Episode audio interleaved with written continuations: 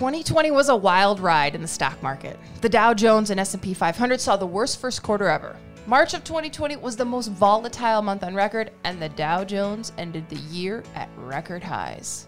If you don't like the idea of riding this roller coaster as you head to and through retirement, we have got a great podcast for you. This is Retiring Today. I'm Molly Nelson here with Rochelle Smith and Lauren Merkel. Lauren is a certified financial planner and a certified financial fiduciary. Lauren, do you like roller coasters? Oh, most definitely. You're a roller coaster guy. I'm a roller coaster guy. In fact, I grew up going to Cedar Point in Ohio, Sandusky, Ohio. And then my brother and I in college, we went there to work for a summer. Okay, that's an interesting story. It is the roller coaster mecca in the United New States. fun fact about Lauren Merkel. He worked at Cedar Point. Mm-hmm. Okay, do you have like a roller coaster horror story? Like a day people got stuck, you had to cl- scale the side of the roller coaster and go save women and children and babies and men. Yeah, not so much. But Cedar Point was always putting in these new roller coasters. I mean, they were competing internationally with the fastest and the tallest, and that was really always their big thing. So, uh, one year we were there, and they just put in this brand new roller coaster, and it was a very short roller coaster. Basically, they it went from zero to whatever, a million miles an hour within three seconds, and then it shot straight up ver- vertical, and then there was a little U that came down, and that was it. That was the roller coaster. So the whole thing was just ultimate speed, straight up vertical, and it, you go over the U, and they twist you upside down uh, in the U, and then they come back down. Well, it got stuck right up on top, Oh my. right up on top, and I was sitting there watching this, and people are just like. I mean, it's not it's not a pretty sight, and The I was just panic. imagining myself being up there. I- yeah, and then it rolled back backwards. so Oh my so they goodness that ride gracious. going straight up, and then coming straight back down backwards. Rochelle, are you a roller coaster person? I am, yes. You'll ride them? Yes, love them. Oh, ah, roller coasters are for some amazing, for others. I don't know. I'm somewhere in between. So I was thinking about my relationship to roller coasters in anticipation of our stock market roller coaster podcast. And for several years, I didn't ride. Somehow, every time we'd go, I was pregnant with kids or there was a baby somebody needed to hold. Some so kind of an excuse. yeah, so I got, and that's exactly, And I was like, kind of like, this is why I got married because my husband rides the roller coasters. He swims in the pool with the kids. He gets the fishing poles, and I'm, you know, kind of got other things to tend to. Well, now our kids are all older. And I'm thinking I'll probably get stuck riding some roller coasters again, but it's been a while. So I maybe have a love hate relationship with roller coasters. And today we want to talk about the roller coaster ride of the stock market. And we were talking about roller coasters, and I found some fun facts to get us started talking about. We'll get to the stock market in just a minute, but this this was maybe the funnest of the facts I found. Not funner, Funnest. funnest. That sounded a little weird. That's a oh, real thing. oh, it's thing? the funnest of the facts I found. Okay. Okay, roller coasters were invented as a way to distract people from Satan's temptations. Now, this is from Smithsonian Magazine, right? Yeah. 14 fun facts about roller coasters. Where's So- the fun coming? So, I guess it was kind of at the height of like saloons and brothels were popular. So, the person who kind of invented one of the first roller coasters wanted an alternative to some of these temptations and invented a roller coaster. Coney Island is kind of credited with one of the first having one of the first roller coasters. Uh, so there you go. Thrill inducing. Another way to induce thrills. That's maybe a little less seedy. yeah. Yeah. So when was the first accident? What, what when was the first accident on uh, on this creation of roller coasters? You know, that wasn't part of my research, Merkel. one of the earliest roller one of the coasters. no, one of the earliest roller coasters in America carried coal before it carried thrill seekers. I thought that was pretty interesting. That makes Ro- sense. You know this from your days at Cedar Point. Roller coaster loops are never circular. They're oval shaped, kind of a teardrop.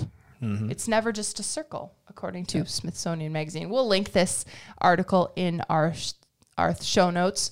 Riding the Big Thunder Mountain Railroad at Disney World could help dislodge kidney stones. Oh, There you go. fascinating. That's a fascinating fact about roller coasters. And oh, they talk about the person that invented that chain. Uh, you know, the Yep. chain. That's the worst part, right? Is going up. You just hear the click, click, click, click, click, click, and you know. and you know you can't get off, right? Have you ever thought about like, Oh, yeah. could I stop it right now and get off? Early on in the roller coaster days at Cedar Point, it, that's my thought. Is like, okay, I know I'm stuck, but what if? what? I just want to get off, and then eventually you get used to it, and it becomes a lot of fun. That's right. The down part is pretty fun. And then when it's over, that's the best part, back on land. So the roller coaster ride of the stock market. Lauren, you saw it. I mean, you've been doing this for 20 years now. You saw it, what, in 2008? You saw it in the dot com burst. You saw it just last year, at least the volatility when we talk about a roller coaster ride. The stock market is an up and down machine. Yeah, and everybody who invests or at least watches the stock market knows that it is up and down. We go through recessions on average every five years. We go through bear markets on average every couple years, market corrections on average every year. So the ups and downs is a part of the market. In fact, that's what that's part of the appeal to the market is when the market goes up, the market goes down. There's opportunity in both of those events. Um, so this is not something that we need to be fearful of. This is not something that we have to look out for so much. Is but we do need to be pre- prepared. We need to be prepared for when the stock market goes up. When and we need specific action items that we can take when the market's going up to uh, take advantage of it. We need specific action items to take when the market goes down to take advantage of it. Those are what we call opportunities. And instead of uh, calling it a, a market decline, I prefer to call it a market discount because that's exactly what it is. What everybody tells you as far as how to make money in the market is buy low, Sell high. sell high. Uh, but so many people forget that in the midst of the pain of a 2008 type scenario. In 2008, we didn't know how bad it was going to get. I mean, it was an 18 month uh, pain trip is really what it was. And we, we didn't know if it was going to be 18 months. We didn't know if it was going to be 24 months. We didn't know how bad it was really going to get and what kind of pain we were going to go through. And that's probably one of the worst parts about those types of events is is how bad is your account going to really when's when's the end? When's the stop? Um, but really if you have a plan in place and especially you know right now we're talking to pre-retirees and retirees if you have a plan in place and you create your portfolio to be recession resistant to be 2008 type market experience resistant then you don't have to endure all of that market pain and then you can actually take advantage of those discounts when they come and that's all a part of having that retirement plan and having that investment plan a proactive approach to an investment plan as a part of your retirement plan I remember a discussion at the beginning of sort of the pandemic with my husband about um, airline stock in airlines. You know, how low will that go, and will it bounce back? Will airlines ever bounce back? So you're look. So as a common investor, you might be watching a sp- some stock when something's happening in the world, what, whatever that could be, real estate. You know, we think of uh, 9/11 and what happened to real estate.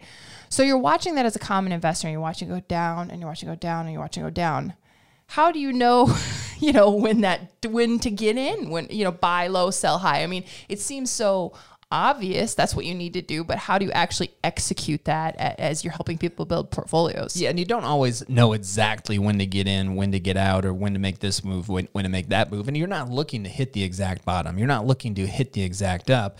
What you need is a cohesive plan that is going to be generally correct. Uh, you are going to be, as an advisor, as a retirement planner, I am going to be wrong at times. That's just a part of it. Nobody gets it right every single time. So you need a contingency plan of what happens if I am wrong in this case. What happens if you are wrong in this case? Uh, first, you can't make uh, such wild bets that it's going to destroy your plan if you are wrong, because you will be wrong from time to time. So you cannot go so far out on the limb. When that limb cracks, when that limb breaks, you come falling down the 30 feet to a, to a roaring stop. Um, and that's all part of the plan as well. I mean, pre-retirees, retirees, they spend a lifetime saving their what they the resources that they have, and now they need to live on those resources for the rest of their lifetime. So it's a matter of making sure that we take on enough risk that they can accomplish what it is that they're trying to accomplish, but we don't take on so much risk that when inevitably these recessions happen, they're going to bottom out like the market. And do you find that if most of the accumulation phase someone was in, let's just say a 401k, the common employer sponsored plan, a lot of that is, I think, correct me, in the market. So they've been in the market a long time and they've seen their, their portfolio, the large part of their portfolio grow. Do they come to you and say, but I've done so well in the market, I want to stay in the market? And you have to go, yes, we can keep a portion, but here's why we don't want to ride the roller coaster of the of the stock market as you get closer to retirement. Yeah, it's not necessarily market or not not market. There is a necessity for at least a piece of the portfolio in the market for most people most of the time. But there are cases where maybe you don't want to be in the market or you want 100% of your portfolio in some kind of market. It doesn't have to be all in the stock market. It can be in the bond market. It can be in an alternative market. It can be in the fixed market. There's a lot of different types of market. But what we all know is that you can't have all of your eggs in one basket. You need to be diversified. So it, with as a part of your investment plan, construct a portfolio that you know what it is that you own. You know what it is that you own. There's a purpose behind what you own. So there's an intention behind it that you own this asset, this investment for this reason. This is what it's going to accomplish for you in your overall retirement plan. Know what you own, know what you pay for that ownership, and then have a strategy, have an exit strategy. Because every investment, it's just it's just like uh, in 2020 or 2008 when your portfolio is down by 20, 30 percent it's only down on paper. So unless you sell those investments, you're not realizing that loss and you ride that roller coaster up the next hill.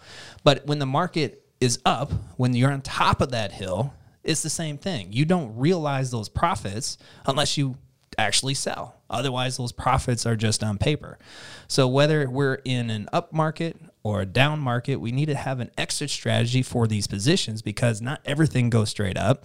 Most things don't go straight down. So, that's how you really have a, a proactive approach to your overall investment plan as a part of your retirement plan is you're purchasing this asset, you're purchasing this investment for this reason. Here's what it's supposed to accomplish for you. And then when it accomplishes that, there's a constant evaluation of where are you at in that cycle. And then you can sell it, whether it's up, it's down, and for, there's different reasons why you would do that. And I think right now we're talking about the good and the bad of the stock market. Lauren, again, it is a great growth machine and it's it should be viewed mostly as a long-term growth machine for most most investors. Yeah, it definitely is. You want to get into the right investment for the right reason. The stock market, especially in today's environment, today's society, everybody, oh, not everybody, a lot of people are trying to get in just to make a quick buck right? That's what we saw with GameStop. That's what we see at AMC. Uh, we got a lot of these transactional traders who are looking to put all this money. I'd, it's funny. Uh, we're on this topic. It's actually not funny. It's a tragedy. I saw an article the other day where one of these uh, one of these traders realized about forty five thousand dollars of profit and had about five hundred thousand dollar tax gain. So about five hundred thousand dollars in taxes on a forty five thousand um, capital gain or a $45,000 actual gain. Okay. So in these accounts, people are making these transactions have no real uh, understanding of what the repercussions are when they're making all of these transactions. And if you're selling or if you're buying and then selling within a 12 month period of time, that's a short term capital gain if you make money on that transaction, which means you're paying ordinary income tax on Got that it. transaction. And if you're just looking at the at the uh, AMC goes up ten dollars a share, and now I'm going to sell, take my profits. Well, you don't get all of that ten dollars per share because now you have to pay ordinary income tax on that transaction if you if you made that transaction within a 12 month period of time. So there's a lot of unintended consequence of what we see with these transactional issues. Um, but there's also, you know, one of the things, and we see this in down markets and we see it in up markets is and re- really right now we're seeing it because the market's near all-time highs. It feels like it's setting an all-time record every single week. And people when you turn on the news they're saying okay this this train has to come to a stop at some point. This is going to end. The roller coaster is going to get stuck and it's going to come back backwards.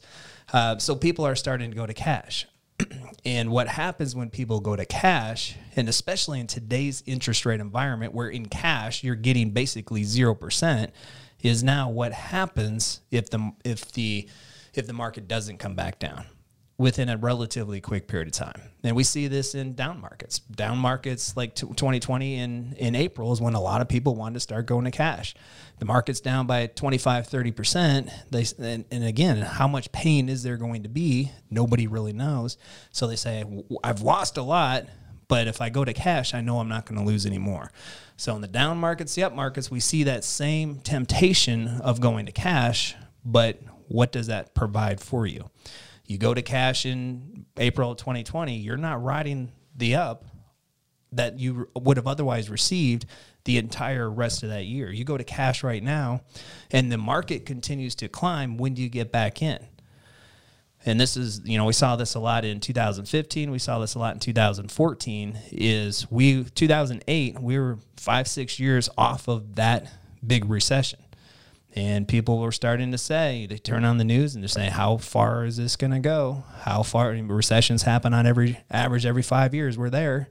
So a lot of people would go to cash. And then when did they get back in? 2016 2017 was a good year. 2018 was a little dip, but not enough for a lot of people to get back in. And and tragically, people leave a lot of performance on the sidelines. Whether we're, we're in up markets, people go to cash, or down markets, people go to cash.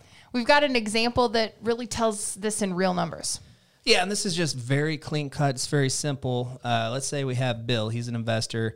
Uh, in January of 2014, he he was feeling the pressure. He was feeling the pressure. The market has done so well for five years now, and he was saying this is going to come to an end at some point. So he went to cash. And, and again, in real life, we saw this a lot. 2014, 2015, uh, there were a lot of people across this country that would go to cash, that did go to cash. Uh, but if we look from January of 2014 to February of 2021, the S&P 500 was up 112%. It was about 1800 January of 2014 and went to almost 4000 in February of 2021, 112% gain. And if you look at in during that time frame, so in 2014 Bill goes to cash, when is he going to get back in? Because his thought process was this thing is going to come to an end. It's going to go backwards and if he thought that in January of 2014, but the market continues to go up and now it's 2015 the market's up even more he's not going to change his mindset. He's not going to change his process his thought process.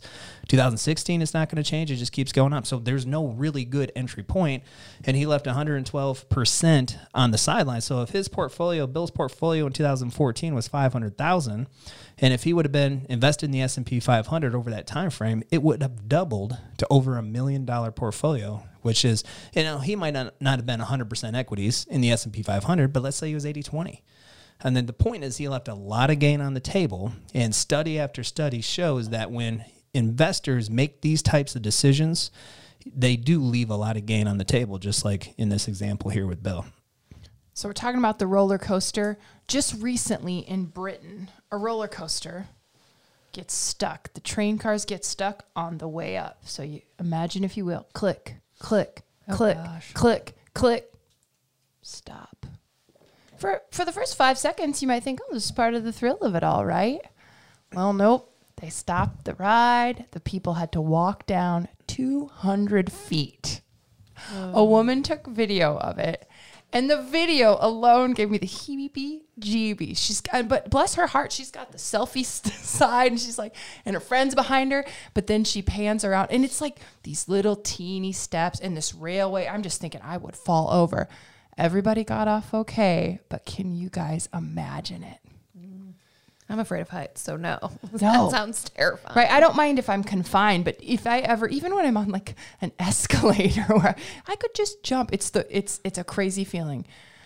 And for some, the stock market is a crazy feeling. They just don't want to maybe be 100% or in or all the way in. So today we've set up, I think, how the stock market can be effective, the ups and downs. But for some people, Lauren, you know this from sitting down helping families retire for 20 years. They want an alternative. They want to do something different with at least part of their portfolio. So, what we want to talk about next is if you don't want to ride the roller coaster of the stock market, what are some of the other options as you move to and through retirement? One of the options, Lauren, bonds.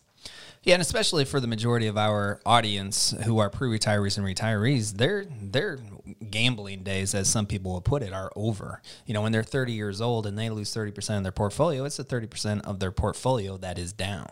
When they're 60 years old and they're two years away from retiring or they're already retired and they lose 30% of their portfolio, then it's their lifestyle that is taking a serious decline. Not only their lifestyle, but probably what is even worse is their confidence that they're going to be able to have enough money to live the lifestyle that they want to for the rest of their retirement. So there's some serious implications when their portfolio is reacting like the market in the pre-retirement and retirement days. So they are looking for these other alternatives outside of just equities. Equities is still a part of it. You use it as a growth machine. You have different buckets of your portfolio where you have your equity, your growth piece of it, but then you need some other buckets where it's more stable, it's more safe, and there's different intention, different purpose around it. Bonds is a piece of that. Molly, so you reference bonds. Uh, the benefit of bonds in most marketplaces is that when equities are not declining, or when equities are declining in a serious way, bonds typically are not. Um, that's not always the case. In 2008, over that 12 month uh, period of time during that year, equities were down about 37%. Bonds were down about 19%. So, still, about half is left, but it's still a serious decline for a, an investor who had a 60% equity, 40% bond portfolio. They still lost a lot of money. And if you're a pre-retiree retiree, you don't want a 25% decline when you go through that type of an event. That's just not something you're interested in. So bonds historically can be a good diversifier and still has a really good role within the overall portfolio. But today, in today in today's economy, today's market, re- retirees and pre-retirees are looking for something different besides just stocks and bonds. And you said alternatives, and alternatives is actually number two on our list of things to consider if you're a little leery of the stock market. So, alternatives, it's a big, broad umbrella, Lauren, but generally speaking, what does it mean? Yeah, it's a it's a huge umbrella, and that's actually a benefit. It, what it means is something a little bit different for uh, each type of investor. It's different for different investors. These institutional investors, uh, these huge endowments, these huge foundations, what they have at their disposal as far as what to invest in from an alternative standpoint is significantly different than the average retiree and pre-retiree who might have one to five million dollars uh, in savings. So it's different for everybody. But the idea behind an alternative is some type of investment that is different than, that reacts differently than stocks and bonds. So we go through a 2008, we go through a March of 2020. You have your stocks that are getting killed. You have your bonds that are, that are not getting killed really, but they're not doing really well. And they're not offering you the protection that they used to back in the 80s and the 90s. So you have this other asset class that's broadly listed or defined as alternatives. And it can involve a bunch of different things. It can be uh, life settlements, it can be music royalties, it can be uh, litigation finance, real estate. That there's a whole list of things that mean absolutely nothing to most people. Right. but that's where that's where um, now with technology, the average investor, the average retiree, can invest in these types of alternative asset classes without having all the expertise that it, that is necessary or would have been necessary way back in the in the 80s and 90s. I think the best story I have around alternatives uh, comes from David Swensen. David Swensen manages the Yale Foundation, has been one of the most successful foundations in this world. And what it, and he he basically says this right on his on the Yale Foundation website. He says their asset allocation for the Yale Foundation back in the 90s was 90% stocks, domestic stocks and bonds, and 10% alternatives. He says where they're at right now, just flip that around. It's 10, it's 10% stocks and bonds and 90% alternatives. And if you look across the board at all of these different endowments and foundations, I mean these these endowments and foundations have billions of dollars. I think the Yale Foundation is at 29 billion. Wow. So they have all this capital that they can they can invest in anything they want to. And they choose to be highly highly engaged in the alternative asset class. Uh, now, David Swensen and the Yale Foundation is much higher allocated to alternatives than most endowments. Most endowments are somewhere between 40 to 60 percent uh, alternative investments, and then the rest of it is stocks and bonds. And some of these alternatives you can't even get into if you don't have a certain amount of money, right? They're Yes. just for the like these big uh, big foundations and big and big investors. Yeah, so as an example, uh, the Yale Foundation might own uh, a lot of different houses or apartment complexes on the Yale campus, right? So that is an alternative investment for them. They're collecting rents. Um, and it's an asset that could appreciate. So that's not something that the average investor is going to be investing directly, but they can have some kind of stake, some kind of ownership in that through some kind of ETF or a mutual fund that uh, has assets that are in that specialty asset class. So, as retail investors or retirees, uh, average retirees and and and uh, pre-retirees, you just have to look around, and that's part of what we do for our families. Is we allow that access to that alternative asset class to help create that portfolio that's not going to react in a way that you don't want it to react when this market reacts in a way that you don't want it to react. And what is the risk level with alternatives? Um, we ca- we can sort of understand because we know what the S and P is and and how they have the numbers that go up and down. When you're looking at alternatives, is there an index that you use to to help you decide the risk level? Yeah, so from a risk standpoint, it's all over the board. It depends on the type of alternative that you use. So the alternative asset class, uh, the approach is very similar to what it would be if you're investing in equities. Whereas you don't want a highly concentrated uh, alternative uh, position in your portfolio. You want to spread it around. You want to be diversified. So you might have a little bit in this alternative. You might have a little bit in this alternative. And really, what it does, if you do this successfully, what happens is whatever bucket, whatever amount is in your alternative bucket of your portfolio, and we go through a March of 2020 or 2008, that bucket is going to react completely differently meaning that the s&p 500 might be down 30 40% and that bucket might actually be up a little bit depending upon what type of alternatives you use in that asset class. But that's the whole point. There are some real alter- alternatives out there that don't react anything like the market that can level out the overall performance of your portfolio so it's not that roller coaster. Most retirees, most pre retirees don't want that roller coaster ride anymore. They want something that's predictable. They want to beat inflation, they want to beat taxation, and they want to grow it a little bit on top of that and make sure that they can continue to win the game. Because most people put themselves in position at that point, or the families that we work with, where they've already won the game and they don't want to take too much risk where all they're doing is risking winning the game. And if I sit down with you, and I, I like this idea of having a, a part of my portfolio that reacts differently than the stock market, are, are we going to look at several of these and and and I have to know. I mean, it just feels a little overwhelming when you say there's so many. So, is the job of the retirement planner to understand the needs of the pre-retiree retiree, and then maybe say, here's five that that we've researched or or know a lot about, and then and narrow it down. Yeah, and that's that's a part of the retirement plan or the investment piece of that retirement plan is it needs to be customized. So we never start with here's what you should be investing in. We get to know the families first. Here's where they're at. Here's what they're trying trying to accomplish. Here's their concerns. What is their appetite for risk? What's their appetite for the movement in their portfolio? And then it's our job to to look through the universe of different investments, whether it's equities, it's bonds, it's it's alternatives, or whatever other types of asset classes make the most sense, and then say here's what's going to accomplish what you're trying to accomplish within all of those parameters that we set together throughout our previous conversations. So, alternatives to the stock market and the roller coaster ride. Another thing, Lauren, that is worth having a conversation about are fixed index annuities. And let's just look at annuities for just a second first before we talk about fixed index. Why do annuities get such a bad rap? Most of the time, they are used for the wrong people in the wrong situation, and not all of the and not all of the details are thoroughly explained about annuities. So uh, let's take the variable annuity as an example. Variable annuities, I think 70% of advisors out there sell variable annuities. Uh, most of the people that we talk to who have variable annuities, they don't understand they're paying three to five percent every single year in fees. And once they figure that out, their their uh, question to me is, why wasn't I told that? Well, they in, in all fairness, they might have been told that, but they may, might have forgot it because they were told a lot of other things as well. Or maybe that wasn't told to them. Uh, who knows? Because we weren't there. Uh, but most of the time, it is a surprise. And that, I mean, most people. Uh, most investments you should not have to pay in excess of 2%, let alone 3 to 5% every single year. So it's really expensive. Uh, also, most annuities have a surrender time frame, meaning that if you take your money out of that annuity within six years, seven years, 10 years, some of them even go up to 20 years, then you're going to pay a surrender penalty to get your money back.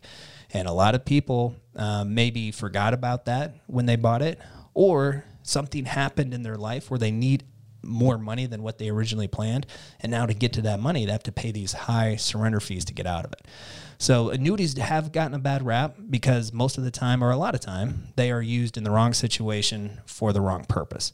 And this is why, especially in, in retirement planning, with any investment you use, whether it's stocks, it's bonds, it's annuities, it's alternatives. You need to have a purpose around what it's trying to accomplish for you. And then you need a contingency plan in case of the what ifs, because we know in life, what ifs always happen. Yeah, you definitely wouldn't want to put the bulk of your portfolio into an annuity that you can't get to in five years without a surrender fee. Yeah, and that's this goes back to we don't want all of our eggs in one basket. We don't want all of our eggs in any asset class, including annuities. Now, with fixed indexed annuities, uh, the difference there is for a lot of them, there aren't any fees to them. So instead of paying three to five percent, you're paying zero percent, um, and there's still a surrender charge for most of them. Some most of them somewhere between six to ten years, uh, but you structure it so you have plenty of liquidity. In today's market environment, I mean, one of the appeals of fixed index annuities to a lot of retirees is they're guaranteed. So they're backed by the full faith and credit of the insurance company, which means when the S&P 500 loses 40%, they get a 0% rate of return and guess what? They are absolutely elated because they didn't lose any money on that piece of it. But when the market goes up, the S&P 500 goes up or whatever underlying index they choose to use underneath that fixed index annuity, they make a portion of that up. So they get some upside potential of the markets with no downside risk. And that is one of the big appeals to a fixed ind- indexed annuity, not to mention the fact that many of them, if you structure it the right way, don't have any cost to them. So when I hear no fees, of course, as an investor, I'm like, yay, no fees. But uh, these companies clearly are have personnel. This isn't a volunteer work that the the companies are doing. So they're making the money what because you don't get all the upside of whatever investment they're in. You just get a portion of it. Then they take the rest of that upside, and that's how they pay you know their overhead and their costs. Essentially, when you invest in a fixed ind- index annuity, you are transitioning the risk to that insurance company. So they take your money. Let's say it's hundred thousand dollars you invest in this fixed fixed index annuity. The insurance company takes the money and they are investing that hundred thousand dollars. If it's a ten year surrender charge, then they're counting on having that money for the next ten years that they can make a profit on. So they're largely investing that money in corporate bonds. Uh, they are also using indexes or using the futures uh, market for a small piece of that money to get a little extra pop or growth on that money as well. Uh, and they're also using uh, government treasuries. So they, they are diversified in their approach. The, the, their main concern is they want to make sure that they can fulfill their promise, their guarantee of making sure you don't lose any money, and that after that 10 year period of time, you get at least all of your money back, plus any of the, the growth that you share in. So, yeah, that's how they're making money. Uh, it's also, I mean, to make this even more simple, it's a lot like if you invest in a CD at a bank. You invest $100,000 at the bank, they're not charging you a fee most of the time, but they're they're giving you 1% and then they're going out and loaning it to somebody buying a car and they're charging them 5% and then they make the spread. Okay, so it's a very yeah. similar uh, concept as what the bank does. Back to the fixed index annuity talking about how it's an alternative to the stock market. As as far as the investment side of it goes loren can i expect to make then a little bit less than i would in the stock market over most periods, yes. Uh, your goal in investing in the fixed index annu- annuity is diversification. So you don't have all of your money in the markets. You don't have all of your money in the alternatives. You, and, and this could be classified as an alternative all by, all in its own right. But your cons or the, your goal of investing in a fixed index annuity is having safety of principal, and then you want to beat the banks. I mean, if the banks are giving you one, you want to beat the banks on this safe money. So look at all of your other safe money alternatives and look at what you could get from those safe money alternatives, and you're trying to beat those. So in a fixed index annuity over a 10 year period of time, if you average four to 6%, that's what you're trying to accomplish with that type of portfolio. And if I die, is it my fixed index annuity? Does it what happens to the principal? What happens to the remaining money? The, the way that we structure them, it's always your money. So it's always your money. You can use it while you're alive. Anything that's left over, you pass you pass away, it goes to your beneficiaries. What about when I want to turn it on as income when the fixed index annuity I want to start using as income. What's that process like? There's a lot of different types of fixed fixed index annuities. So there's some that you can put some income riders on them. Then it would come with a fee that rider would, and then you can turn that income on for guaranteed income. There are a lot of families that enjoy that. Basically, it's like a personal pension. So there's only about 14% of America has a corporate pension available to them. So that other 85% is saying, "Hey, I want one of those. I want that guaranteed income to supplement my Social Security guaranteed income," and then that would be where a fixed index annuity with an income rider can come into play and basically create a personal pension for yourself provides extra guaranteed income for as long as you're alive. That's an option. Uh, there's also fixed index annuities where you're not going to take an income in in that fashion. Uh, a lot of the ways uh, or what we use some of the fixed in index annuities for is a dollar cost averaging strategy. So take a 2008 when the market takes a big dive, you didn't lose any money on that fixed index annuity. So most of them you can take 10% of that account value out within the first 10 years. So what we'll do is we'll take that 10% out. You didn't lose anything on it. You'll put it back into the market at a discount. So you're buying in low and the market comes back up, you're making a lot of money on that money you didn't lose anything on. And so uh, 2020, we spent a lot of time doing that, taking that 10% free withdrawal, didn't lose anything on it, put it back into the market, and the rest of the year people made a ton of money on that otherwise safe money. I like making a ton of money. Rochelle, you like that idea? Yeah, me too. so what we've learned, I think, as we talk about all these alternatives to the stock market, it's specific to your situation. It's specific to your needs and your retirement goals. So a great way to talk about your specific situation is to talk directly with a retirement planner. Here's a complimentary opportunity. It's our 15 minute retirement checkup call. You can go to merkleplan.com right now. That's M E R K L E plan.com and schedule a 15 minute retirement checkup call. Talk about your specific situation and how you can meet your retirement goals. We'll continue talking about all of the aspects of retirement on this podcast. It's Retiring Today, and we thank you for listening. Merkle Retirement Planning is an independent financial services firm helping individuals create retirement strategies using a variety of investments and insurance products to custom suit their goals and objectives. Any information discussed in these shows is for educational purposes only and should not be construed as investment, tax, or legal advice. Investment advisory services are offered through Elite Retirement Planning LLC. Insurance services are offered through MRP Insurance LLC. Hands up.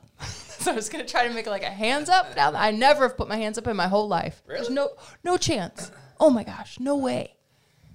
You, when you're tall too, you think your arms are gonna hit oh, something. I'm always ducking in roller coasters. This is like my life story, and I'm not even that crazy tall. Like can imagine me like six eight or something.